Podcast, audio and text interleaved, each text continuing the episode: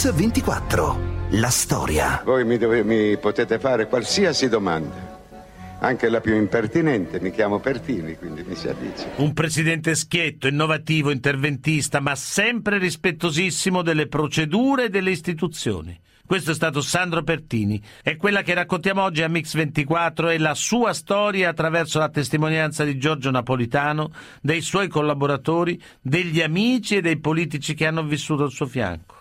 Presidente amatissimo che ha cambiato per sempre lo stile del Quirinale della Presidenza della Repubblica ma anche il presidente dell'Italia nel momento del terrorismo, del terremoto in Irpigna, dello scandalo della P2 e della vittoria ai mondiali di Spagna dell'82 e noi allora vogliamo proprio ricordare Sandro Pertini, l'uomo, il capo di Stato a cominciare dal suo modo speciale, all'epoca nuovissimo, di vivere il Quirinale, come raccontano l'allora segretario generale del Quirinale Antonio Maccanico, Giulio Andreotti e Giorgio Napolitano.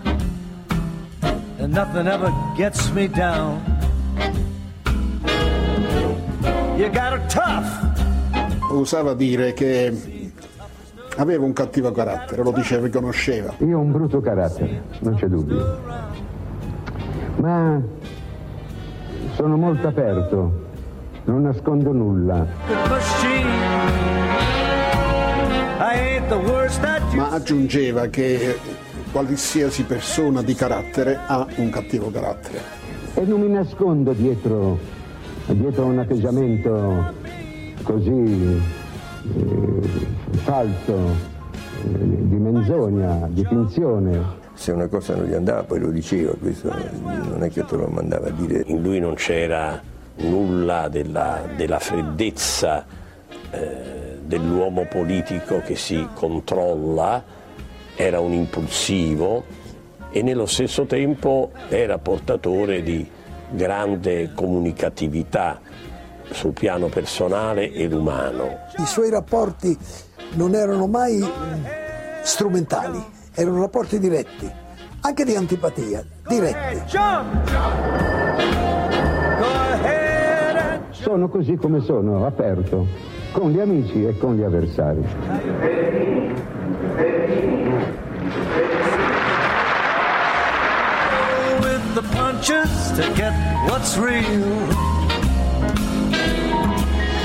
L'8 giugno 1978, nel giorno in cui il Parlamento elegge Pertini, i giornali titolano Un socialista al Quirinale.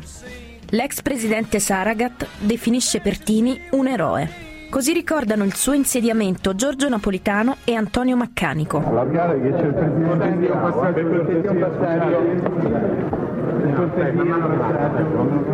Ringrazio l'amico carissimo presidente Grau di avermi comunicato il risultato. Era l'uomo di una storia che si portava dietro e che era inseparabile dal suo aspetto, da quello che diceva, da, da dagli eventi a cui si richiamava, è, è stata la storia dell'antifascismo e della resistenza. Lui è stato, si può dire, il personaggio eh, più rappresentativo della partecipazione dei socialisti italiani alla resistenza, il più eroico, quello che ha avuto le più pesanti condanne al carcere al confino. Pertini fu eletto in una situazione politica abbastanza difficile, abbastanza drammatica, perché eh, eh, c'erano stati due fatti traumatici per la vita italiana, il rapimento e l'uccisione di Moro. E dalla nostra mente si presenta la dolorosa immagine di un amico a noi tanto caro, di un uomo onesto, di un politico dal forte ingegno e dalla vasta cultura, Aldo Moro. Le dimissioni di, di Leone.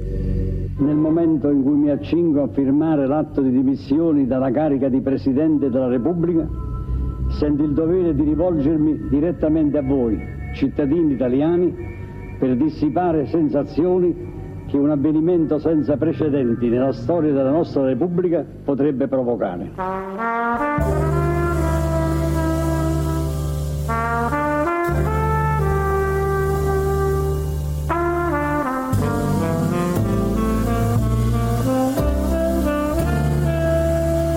Quando Pertini arriva al Quirinale porta con sé una collezione di pipe e una ventata di aria fresca.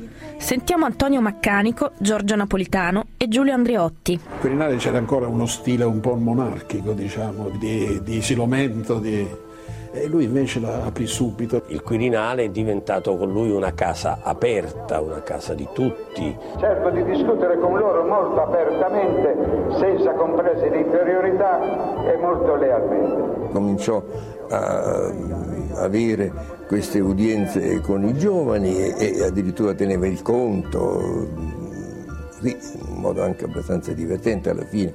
Voi mi, dove, mi potete fare qualsiasi domanda, anche la più impertinente, mi chiamo Pertini, quindi mi si addice. Lui capì che la forza del Presidente della Repubblica è legata alla sua popolarità. Cioè se il Presidente della Repubblica è capace di interpretare i sentimenti, le passioni, le, le aspirazioni del Paese, e gli uomini politici devono fare i conti con lui. Questa è stata la vera intuizione sua. Sì, io ho avuto delle gioie nella mia vita. Prima di tutto ho avuto le gioie nella mia infanzia. L'ho conosciuta la guerra, un mostro. Ho fatto due guerre. Avevo 18 anni quando ho fatto la prima guerra mondiale.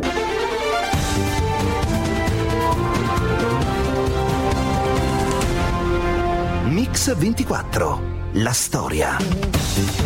Bentornati a Mix 24. Sandro Pertini, classe 1896, originario di Stella in provincia di Savona, sottotenente di artiglieria durante la Prima Guerra Mondiale, si iscrive nel 1918 al Partito Socialista.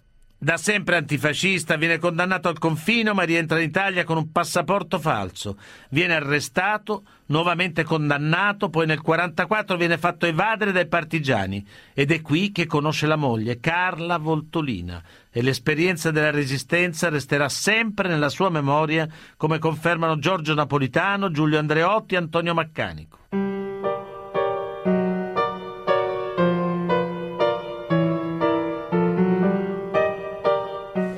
Libertario, è stato un libertario Pertini, lo era proprio per formazione. Non era un uomo di partito, anzi nel suo partito aveva sempre contato poco. Cerco di essere quello che sono, con i miei difetti che sono molti, con le mie virtù che sono poche aveva accumulato notevole credibilità, persino l'estrema destra, cioè l'estrema destra che allora erano l'MSI, avevano per Pertini una certa deferenza e considerazione. È il 22 maggio 1988 e Pertini si reca alla Camera Ardente di Giorgio Almirante. Ecco perché anche alla Camera dei Deputati, quando ero presidente della Camera dei Deputati, i fascisti mi hanno sempre rispettato. Questa sua natura ribelle di uomo assolutamente libero anche dai troppi vincoli di partito spiega tutto sommato la sua posizione di non particolare rilievo nella vita del Partito Socialista Italiano. Non fu mai ministro, volle essere libero da quel tipo di eh, condizionamento, fu uomo delle istituzioni. Avete sentito Giorgio Napolitano? Dunque Pertini ha un carattere ribelle, indipendente, insofferente ai compromessi della politica. Un cattivo carattere, come diceva lui, ma anche un carattere che non ha paura di niente e di nessuno, pronto ad affrontare qualunque emergenza con la stessa tempra, con lo stesso vigore, con la stessa energia. I suoi sette anni al Quirinali per l'Italia sono stati tra i più difficili del dopoguerra. Eletto dopo l'omicidio di Aldo Moro, le dimissioni di Leone nel giro di tre anni Pertini deve affrontare un'altra crisi gravissima. È il 17 marzo dell'81 e lo scandalo della P2. A raccontarlo Antonio Maccanico e Giulio Andreotti. Per Pertini fu un colpo molto duro. Cioè vide subito che questa era una grossa minaccia alla democrazia, alla stabilità democratica. Ma fu molto severo Pertini sulla P2, nonostante Gelli avesse fatto in occasione dell'elezione del eh, capo dello Stato una circolare invitando a votare Pertini. Beh, io stesso l'ho ricevuta, mandavo a tutti, ritengo, certamente eh, non, avessi rapporti, non che avessi rapporti particolari. Chissà che calcolo aveva in mente, evidentemente non sapeva che, che, che, che pezzo di uomo era Pertini. Per la politica italiana lo scandalo della P2 è un vero e proprio terremoto.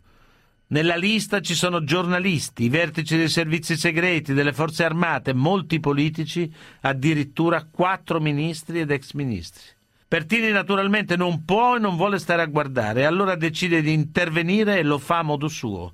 Dopo le dimissioni del governo Forlani dal Quirinale arriva un colpo di scena. Sentiamo Antonio Maccanico e Giorgio Napolitano. Il Presidente della Repubblica aveva il dovere e la responsabilità di cercare le soluzioni di cercare le soluzioni fuori degli schemi, anche fuori dello schema la guida del governo, cioè l'incarico di Presidente del Consiglio spetta sempre a un rappresentante del partito di maggioranza relativa. Non seguì questo criterio. Sotto Pertini è avvenuto il primo esperimento di governo guidato da un non democristiano, cioè da Spadolini.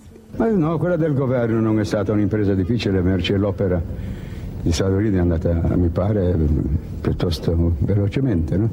non ha suscitato contrasti e naturalmente lungo la strada ci sarà qualche deluso, c'è sempre, no?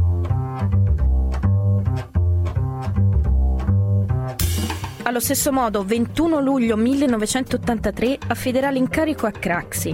Sentiamo Antonio Ghirelli, all'epoca portavoce del Quirinale, Antonio Maccanico e Giorgio Napolitano. La stessa scelta di Craxi dimostra quanto fosse disinteressato Pertini. Pertini non aveva alcuna simpatia personale per Craxi. Intanto era molto amico del padre di Craxi, perché se lo ricordava come comitante socialista, eccetera. E quindi aveva conosciuto Craxi quando aveva i pantaloni corti. Io non penso che si possa dire che Pertini fosse ostile a Craxi, era molto diverso da lui.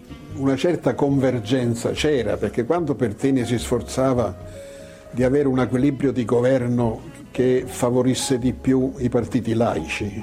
È chiaro che inconcrociava una, un'altra aspirazione di, di Craxi, cioè di dare più forza al Partito Socialista, di, una, di rivitalizzare il Partito Socialista. Pertini ritenne che dare l'incarico, lasciar formare il governo a un socialista potesse essere un elemento anche di maggiore garanzia per la stabilità del governo. La prima volta che consultò Craxi, Craxi arrivò da Como con un pantalone in jeans. Pertini non gli disse niente, gli disse torna a casa e vestiti. Se uno avesse dovuto scrivere un testo di diritto costituzionale sui poteri del Presidente, poteva sembrare anche che andasse fuori di questi poteri.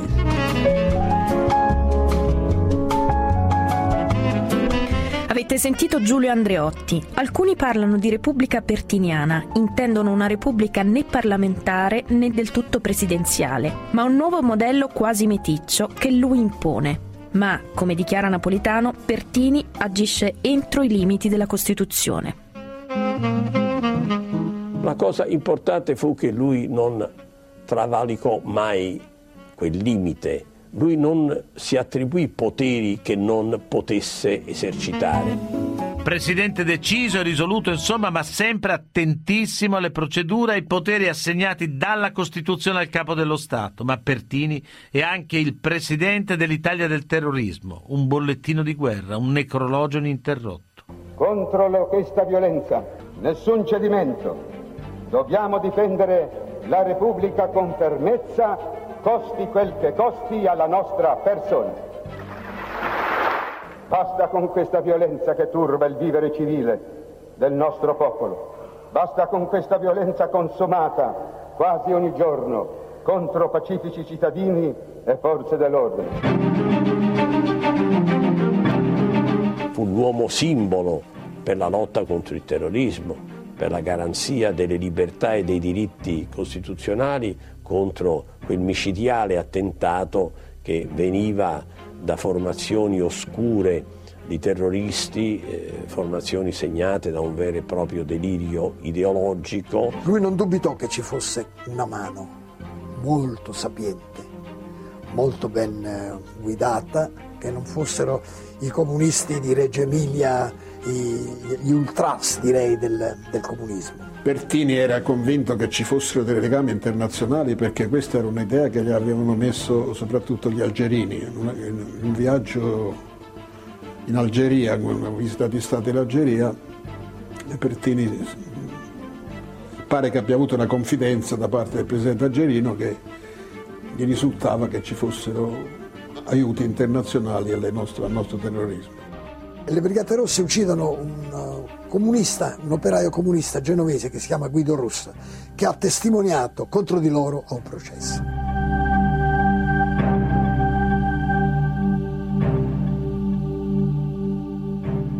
Il presidente se ne commuove enormemente,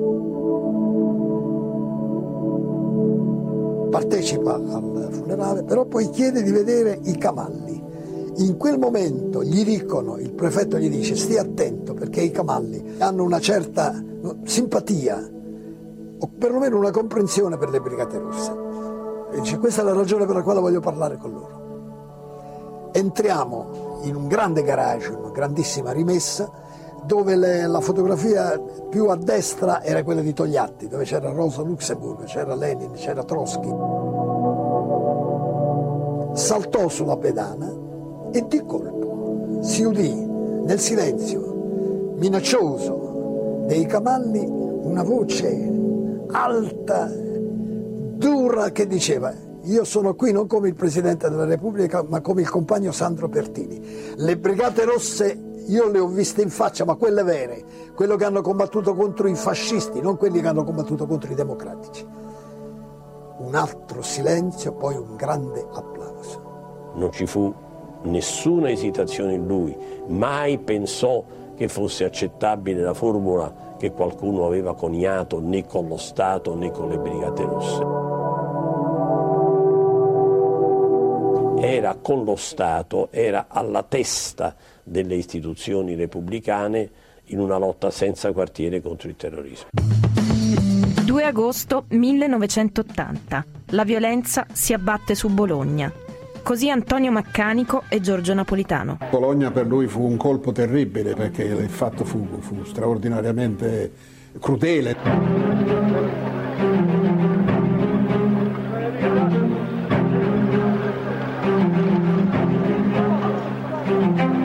Non ci sono parole che possono esprimere lo stato d'animo mio, voi lo immaginate. Ho visto adesso dei bambini laggiù nella sala di rianimazione, ma due stanno morendo ormai, una bambina, un bambino, una cosa straziata.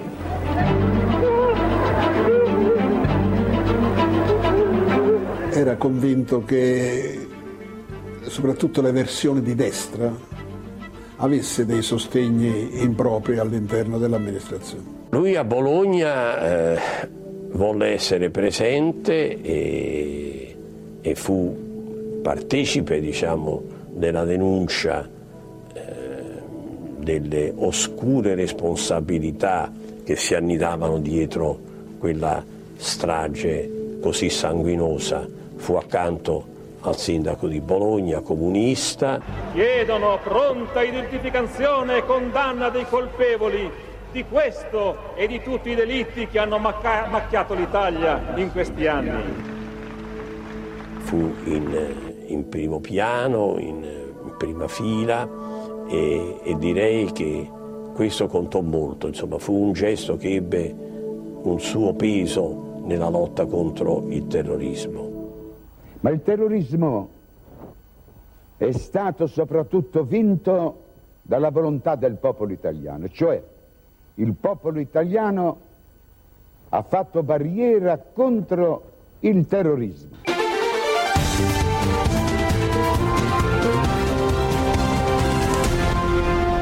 Mix 24. La storia. Bentornati a Mix 24. Per il partigiano Pert divenuto presidente non c'è dubbio. Quei terroristi non combattono in nome del popolo ma contro la democrazia. E del resto Pertini denuncia in ogni occasione sia i legami del terrorismo rosso con i paesi dell'Est, sia le connivenze del terrorismo nero con gli apparati deviati dello Stato. Intanto il popolo italiano si stringe intorno alla figura di questo vecchio partigiano che di funerale in funerale esprime la rabbia e lo sgomento di un paese ferito che però non si vuole piegare. È un grande comunicatore Pertini, come il suo amico Papa Voitila, che in quegli stessi anni si impone come straordinario innovatore nel rapporto coi media. Anche Pertini cambia completamente il linguaggio, lo stile e il protocollo del Quirinale, come racconta il giornalista Antonio Savignano e Antonio Maccanico. Aveva una vitalità spaventosa e a noi inviati, noi giornalisti, ci stendeva con tutti che eravamo molto, erano giovanissimi rispetto a lui, perché lui dormiva poco, credo che dormisse, non lo so, forse 3-4 ore al notte. Perché lui alle 5 e mezza era già sveglio allora voleva sapere naturalmente i, i ritagli dei giornali, i titoli dei giornali, eccetera e poi sveglia, faceva chiamare finché ci vedeva tutti rimbambiti ed era felice di questa sua vittoria biologica. La spontaneità, cioè lui non aveva nulla di artefatto, era, si presentava così com'era. Questo vecchio signore che parlava di tutti i problemi con, con molta cura, con molta... e quindi sapeva usare il mezzo televisivo. E i miliardi che si spendono oggi per costruire ordigni di guerra che se domani, ripeto, fossero usati sarebbe la fine dell'umanità, si usino questi miliardi per combattere la fame nel mondo. Irascibile, irruento, Pertini è però anche uno degli uomini capaci di enormi slanci di generosità. Il 23 novembre dell'80 la terra trema in Irpigna, è un terremoto disastroso, quasi 3.000 morti, più di 8.000 persone ferite, oltre naturalmente a centinaia di migliaia di senza tetto. Tre giorni dopo la tragedia, Pertini, contro il parere dei suoi ministri e dei consiglieri, decide che andrà di persona in Irpigna a portare la sua solidarietà ai terremotati. Abbiamo pensato di venire qui subito, immediatamente, dove già si trovava l'amico Colombo. E sono certo che il governo farà tutto il possibile immediatamente per risanare le ferite che ci sono che il, il sisma ha causato nella vostra, nella vostra regione. Anche in questo caso drammatico, Pertini si schiera al fianco dei cittadini. Qui non c'entra la politica, qui c'entra la solidarietà umana. Tutti gli italiani e gli italiani devono sentirsi mobilitati per andare in aiuto di questi loro fratelli colpiti da questa sciagura. Perché credetemi, il modo migliore di ricordare i morti è quello di pensare ai vivi. Quando vide i ritardi nei soccorsi alle popolazioni terremotate dell'Irpinia fu durissimo, fu durissimo, non partiva da nessuna posizione preconcetta nei confronti del governo in carica, ma eh, non ebbe alcuna esitazione nel denunciare inadempienze e ritardi. Non vi sono stati i soccorsi immediati che avrebbero dovuto esserci. Ancora dalle macerie si levavano gemiti, grida di disperazione di sepolti vivi. E i superstiti, presi di rabbia, mi dicevano ma noi non abbiamo gli attrezzi necessari per poter salvare questi nostri congiunti, liberarli dalle macerie. Nell'attacco di Pertini contro l'inefficienza e i ritardi nei soccorsi in Irpigna c'è quasi una sintesi del suo modo di concepire il ruolo di capo dello Stato, insofferente verso l'ufficialità del protocollo, diretto nel denunciare quello che non va, sempre e comunque sincero e dalla parte della gente. Impossibile quindi non amare un presidente così, ma pure impossibile e non sorridere con lui, come in questa gag di Troisi e nel ricordo di Renzo Arbore. Io volevo, dire una cosa al Presidente della Repubblica, Pertini. Pertini, quando parlava alla televisione, parlava come posso fare io in questo momento guardando la telecamera. Non deve ripetersi quello che è avvenuto nel Belice evidentemente aveva impressionato Massimo Troisi il fatto che Pertini, guardando il telespettatore negli occhi, aveva detto dove è andato a finire questo denaro? Chi è che ha speculato su, questi, su questa disgrazia del Belice? Chi si è pigliato i soldi del Belice? Ah, papà, ma li sono pigliati i soldi del Belice che facciamo queste figure niente con il presidente, cacciate i soldi, che a mio fratello, si è pigliato tu, Fabbrica dice è stata una distrazione e caccia una dato di soldi. Mio, mio padre ci è rimasto male. Dicevo, chi ha preso i soldi del bene? Guardavo la rete, Presidente. Invece proprio indagare, uh, chi ha preso i soldi? Faccio a me e a mio padre, ecco. Hai sbagliato, il caso mi fatica tu. Lasciatemi cantare con la chitarra in mano. Lasciatemi cantare, sono un italiano.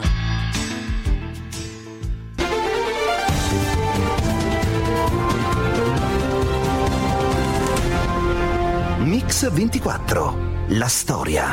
Bentornati a Mix24. Oggi raccontiamo la storia di Sandro Pertini, un presidente inedito, originalissimo per l'Italia degli anni Ottanta. C'è un'altra caratteristica che accomuna Pertini a Papa Voitila, la vitalità e l'energia con cui affronta uno dopo l'altro i viaggi ufficiali in Italia e all'estero, come testimoniano Giulio Andreotti e Antonio Ghirelli. Non era molto protocollare, ecco, non credo per esempio che si leggesse molto i rapporti del Ministero degli Esteri o le carte che gli preparavano gli uffici. Io per la strada quando vado in giro, quando vado all'estero, col protocollo, cioè sono tutti coloro che mi circondano, non è vero, funzionari del Ministero degli Esteri, del Quirinale, non è vero, io li abbandono, mi getto in mezzo alla gente e cerco di parlare con loro. No? E tutto questo mio modo di fare mi, mi fa acquisire la simpatia della gente qualche volta esprimeva anche su capi di Stato stranieri dei giudizi un po' liberi, sia di simpatia eh, che di antipatia, ricordo certe frasi nei confronti di Tito. 88enne, noi pensavamo di vedere un vecchietto, era un gigante che si fumava un sigaro, un cubano enorme, si sedette, gli portarono un calice, un bicchiere di whisky da, da, direi, da, da sei pinte e il presidente Bertini, come tutti noi italiani, cercò di dire delle cose affettuose, amichevoli. Questo vecchio compagno, vecchio comunista, e mi piacque moltissimo perché io ero stato comunista a lungo, quindi tolse la penna, prese un taccuino e disse allora ordine del giorno, uno, due, tre, quattro, cinque. E allora proprio avevamo la visione plastica è la differenza tra un socialista e un comunista, sia pure un socialista ligure e un comunista croato. Ma tra le tante, tantissime visite ufficiali in Italia e all'estero, una su tutte rimane storica nei sette anni del suo Quirinale. E il 4 novembre dell'83 Sandro Pertini decide di celebrare la festa delle forze armate in Libano, insieme al contingente italiano che sta affrontando la prima missione militare italiana all'estero dalla fine della seconda guerra mondiale come racconta l'allora comandante del contingente italiano in Libano Franco Angioni e Antonio Maccani. Il 4 novembre, festa delle Forze Armate dell'Utilità Nazionale, il Presidente della Repubblica invia un messaggio a tutte le unità militari. Allora io pensai di suggerire a Roma, invece di far giungere il messaggio del Presidente della Repubblica, di far incidere una cassetta.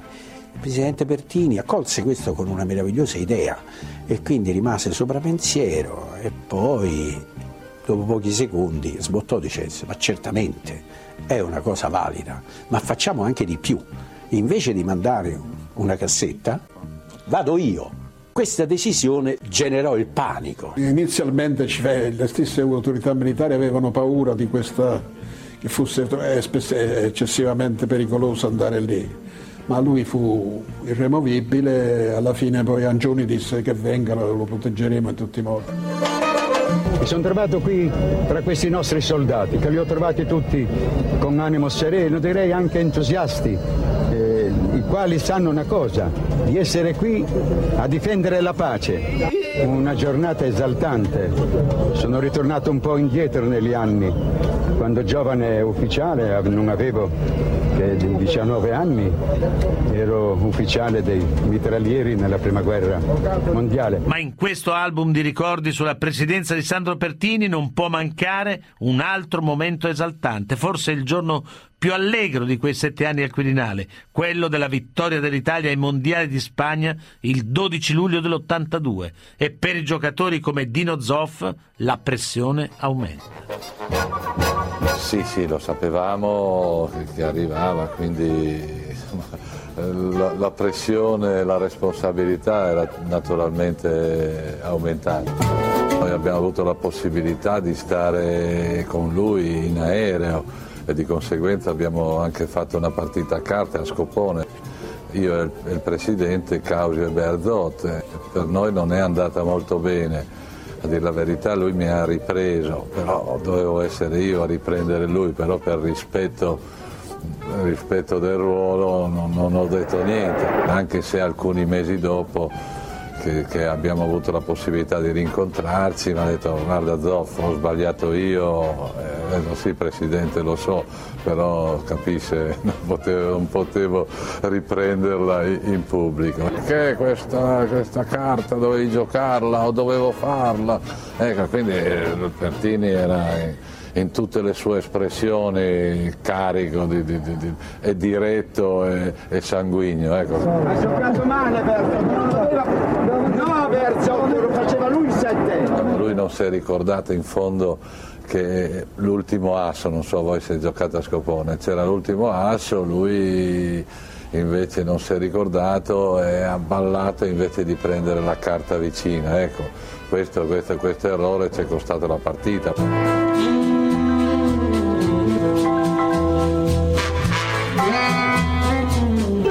A Roma il 24 febbraio del 1990. Il partigiano Pert, Alessandro, per tutti, il presidente Sandro Pertini. Qui non c'entra la politica, qui c'entra la solidarietà umana.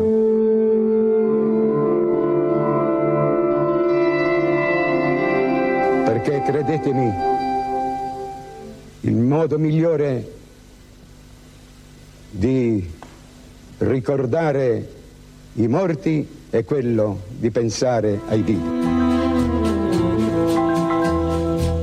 Giancarlo De Cataldo, magistrato, drammaturgo, sceneggiatore, autore del libro Il combattente, come si diventa Sandro Pertini. Ecco, ma come si diventa Sandro Pertini? Beh, si diventa Sandro Pertini, Sandro Pertini ce n'è uno solo, è stato unico e irripetibile, ha appartenuto a una generazione che si è formata durante la Prima Guerra Mondiale, che ha conosciuto il socialismo, che ha combattuto contro la dittatura, che ha vissuto la galera, che ha fatto la resistenza, che ha fondato la Prima Repubblica. Sandro Pertini in particolare non è mai stato niente di più e niente di diverso che un socialista combattente. Ecco, ma allora e... Eh, perché questo libro? Io vengo da una famiglia socialista. Quando ero bambino sentivo parlare i miei zii di una entità unitaria, i socialisti, la sinistra, erano il comunismo senza i lager e senza la dittatura, quindi senza i russi, senza Stalin, l'idea di un riscatto, i miei erano di famiglia contadina meridionale, venivano dalla Puglia e Pertini era accomunato insieme a Turati, a Saragat, a Nenni, a Giolitti in una sorta di pantheon di persone per bene a cui non permettevano i cattivi di mettere le cose a posto. Per cui per me Pertini è come una figura dell'infanzia, una specie di mago che ho voluto poi ricostruire nel tempo raccontandolo anche un po' a mio figlio. Ma lei dice che più di ogni altra cosa bisogna chiamare Pertini socialista, perché? Perché Pertini è stato per tutta la vita un socialista, intendendo con il socialismo un'aspirazione a coniugare l'eguaglianza, i diritti sociali, il progresso delle classi lavoratrici e la libertà. Ma quali erano i veri rapporti tra Craxi e Pertini? Beh, se voi leggete i diari di Maccanico, che sono stati pubblicati dopo, sono, sono stati resi pubblici dopo eh, che avevo già finito di leggere, di, di, scrivere questo libro su Pertini, purtroppo, perché altrimenti sarei avvalso, avrei saccheggiato mm. i diari di, Me- di Maccanico, vi renderete conto che i rapporti non erano propriamente idilliaci, per usare un eufemismo, ma qualcosa trapelava anche dagli atti precedenti. E come mai si, si, si odiavano un po'? Io penso che più che odiarsi appartenessero a due visioni diametralmente opposte e del tutto inconciliabili del socialismo. Per Craxi cioè su cos'era era... lo scontro? Ma lo scontro fondamentalmente era sul concetto stesso di socialismo. Pertini apparteneva a un'epoca in cui il socialismo era progresso, promozione sociale, eh, sindacato, cultura, lavoro. Craxi doveva apparirgli come un politico brutale, cinico, del quale pure condivideva questo motto degnano della politique d'abord, cioè che tanto bisognasse trovare la soluzione politica a ogni problematica. Ma insomma erano uomini profondamente diversi per stile, temperamento, eh, non a caso mh, la grande maggioranza eh, degli eredi di Craxi poi sono transitati a destra. E Pertini non l'avrebbe mai fatto? Penso proprio che tra le pochissime certezze che ci accompagnano sul nostro passato sia il fatto che Pertini nel 1990 muore a 94 anni ancora più socialista e ancora più convinto di, di, quando era un ragazzino che studiava alle scuole di Savona e di Genova e dal suo maestro Adelchi Baratono imparava i, rudimenti del socialismo. Tra i tanti episodi che lei ha raccontato nel suo libro su Pertini, qual è che l'ha colpita di più? Io sono rimasto profondamente colpito da un episodio che riguarda eh, Pertini al confino. Hanno un cane, hanno un cane che è adottato da tutti i confinati, i confinati erano guardati a vista eh, dal, dalla sbirraglia, diciamo, dalla milizia fascista e a un certo punto per dispetto, per crudeltà gli ammazzano questo cane. Io credo che lì veramente questo rapporto tra i confinati che erano poco meno che prigionieri e questo animale abbia rivelato, un, il cane Titì si chiamava, mm. abbia rivelato anche degli aspetti di un'umanità che Pertini da ligure scontroso e burbero e anche dotato, o se volete affetto da un caratteraccio leggendario, teneva profondamente nascosto. Ma eh, lui era molto popolare, lo abbiamo raccontato, ma era anche un po' vanitoso? Mm, io non credo che sia mai esistito un uomo di potere, Pertini lo fu perlomeno alla fine della sua esistenza che non sia venuto a patti con il proprio narcisismo. Quindi credo sì, credo che Pertini sia stato anche abile a costruire una propria leggenda, la leggenda del presidente burbero, del nonno con la pipa, amato da tutti gli italiani, ma dentro questa leggenda c'era una parte indiscutibile di verità, cioè la capacità di Pertini di risollevare le sorti di una classe politica assolutamente delegittimata e deprezzata e di diventarne l'emblema più rappresentativo. Ma alla fine ci sarà un film su Sandro Pertini o no? Dubito fortemente, ma forse un documentario ci si potrebbe arrivare a farlo. E che cosa deve arrivare? Che cosa deve spiegare questo documentario alle future generazioni? Intanto una storia umana, irripetibile, l'ho detto, unica, e poi forse riuscirà a comunicare un pizzico di nostalgia e magari dalla nostalgia nascerà un po' di interesse e forse dall'interesse anche persino un insegnamento. Grazie Giancarlo De Cataldo.